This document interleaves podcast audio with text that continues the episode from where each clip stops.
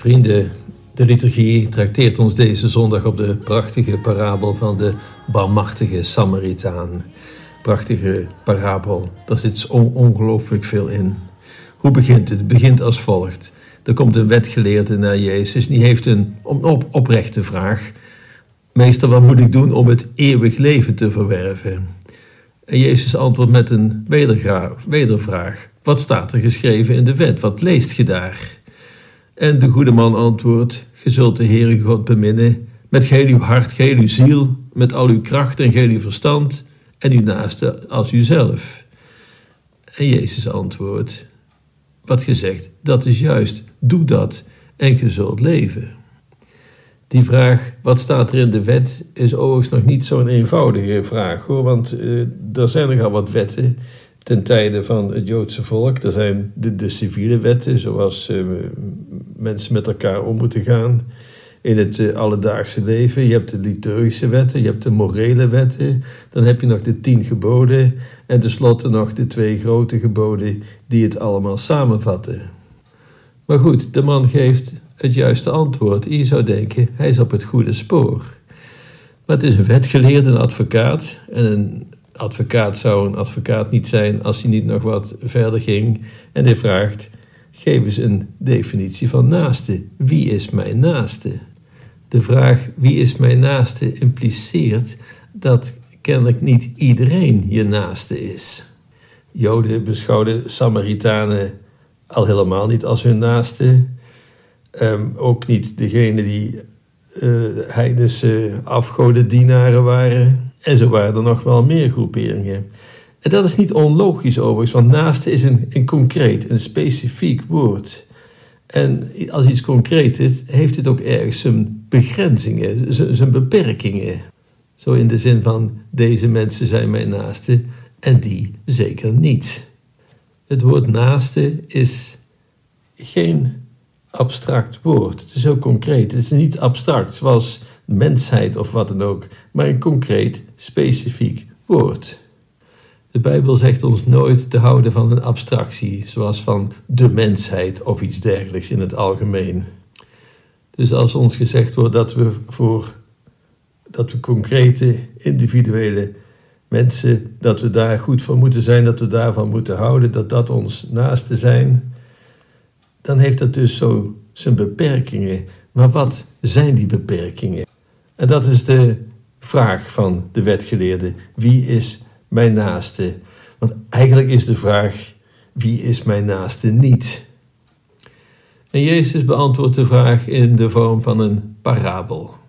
En waar het antwoord op neerkomt, is uiteraard dat niemand niet je naaste is. Dus niet de Joden of de Samaritanen of eh, noem maar op. Je naaste is iedereen. Niet iedereen in het algemeen, maar gewoon iedereen die je tegenkomt. Iedereen die jouw levenspad kruist. Wie het ook is, wat zijn achtergrond ook is, wat zijn mening ook is, hoe kettels je ook mag zijn. Iedereen die je levenspad kruist, die is in dat, op dat moment concreet je naaste. En merk op dat Jezus de zaak eigenlijk omdraait. Degene die de vraag stelt, dat is nu degene aan wie de vraag gesteld wordt. En die vraag is: voor wie heb je laten zien dat jij de naaste bent? Dus niet wie is je naaste, maar aan wie heb jij getoond dat jij een naaste voor die ander wil zijn? Kortom, Jezus vraagt naar daden. De parabel van Jezus vertelt ons, we kennen het verhaal, hè? iemand wordt overvallen door rovers. Hij wordt beroofd en voor half dood achtergelaten. Er komt iemand langs en die heeft kennelijk excuses om die man niet te helpen. Nummer twee komt langs, helpt ook niet. Daar heeft hij allerlei redenen voor, maar het komt erop neer dat hij niet helpt.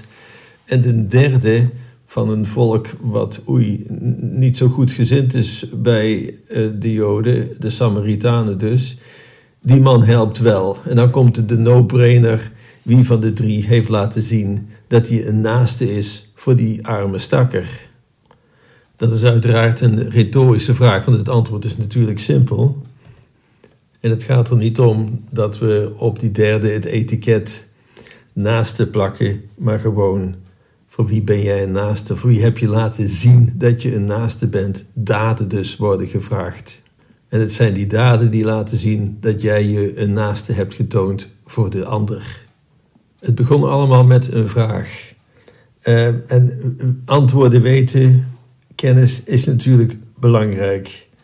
Want dat mag ook leiden tot, tot, tot actie, tot daden. Maar het eeuwige leven bereiken we niet door het examen in theologie met uh, succes af te leggen. Hoe belangrijk theologie ook mag zijn. Maar we komen dan maar als we daadwerkelijk God lief hebben en de naaste. En dan even een woordje over de tweede lezing van deze zondag. De brief van Paulus, de Colossensebrief, het eerste hoofdstuk. Dit stukje epistel is een van de grootste, belangrijkste stukken van de Bijbel. Het is eigenlijk het meest definitief en duidelijke antwoord van de Bijbel op de vraag: wie is Jezus? En Paulus, hij zegt het ons. Hij zegt tien belangrijke dingen. Om te beginnen, Jezus is het beeld van de onzichtbare God. Door hem wordt God zichtbaar kenbaar. Enfin, het vervolg moet hij echt even thuis even nalezen. Ik wil meteen naar het laatste stukje van dit epistel, een prachtige zin. In hem heeft God willen wonen, in zijn volheid, om door hem, door Jezus, het heelal met zich te verzoenen en vrede te stichten door het bloed aan het kruis vergoten, om alles in de hemel en op aarde te verzoenen. Hij zegt het nogmaals, door Hem alleen. Hoe kan God vrede creëren uit de ellende, de toestand van de aarde, wat wij ervan gemaakt hebben? Door ons komt die enorme puinhoop. Paulus is helder door het bloed van Christus aan het kruis vergoten door mens te worden, door één te worden met de gecorrumpeerde mensheid en onze strijd met de dood aan te gaan. Is eigenlijk heel vreemd. Als we even uh, gaan naar het boek Openbaring, het laatste Bijbelboek, dan wordt daar het beeld geschapen van een groot gevecht tussen twee beesten, twee dieren. Enerzijds het monster, Therion staat er in het Grieks, dat betekent monster of, of grote draak. En het andere woord is arnion. Dat betekent eigenlijk lam. En dan niet zomaar een lam, maar eigenlijk een onschuldig klein lammetje. Ja, dan hebben we dus de strijd tussen het monster en het lam. En wat staat er op het spel? De hele wereld, de hele mensheid. En hoe loopt dat af? Je zou, denken dat het monster het lam vermorzelt. Maar dat is niet zo. Het monster heeft geen kans en het lammetje overwint. En wat is zijn geheim wapen? Zijn bloed, Gods bloed. Het bloed van het lam, het lam Gods, het bloed van de martelaren, het bloed van de zelfopofferende liefde. Er is geen grotere macht, geen grotere kracht in de wereld dan dat. Dat is wat het kwaad verslaat. Zelfopofferende liefde verslaat haat en oorlog en lijden en zonde en dood en hel. De poorten van de hel vermogen niets tegen de kerk van Christus. Christus die zijn bloed vergoten heeft, zijn leven, zijn leven voor de wereld. U kent wel in de ban van de ring, The Lord of the Rings, het prachtige boek van Tolkien. Daar komt dit, deze symboliek, die komt daar volledig tot uiting. Sauron, de Dark Lord, die is de vijand zoals Satan dat is. En niets in Middle-earth is bestand tegen deze poorten van Sauron, tegen deze poorten van de hel, tegen de krachten van de dood van Mordor, behalve dan de zelfopofferende missie van het kleine gezelschap vrienden dat zich de fellowship noemt. Eigenlijk betekent kerk overigens hetzelfde. En alles hangt af van die kleine Frodo de Hobbit, die, die alles opoffert om Saurons ring te vernietigen. En die ring recht in het hart van het verschrikkelijke koninkrijk te brengen, om de krachten van het kwaad te vernietigen.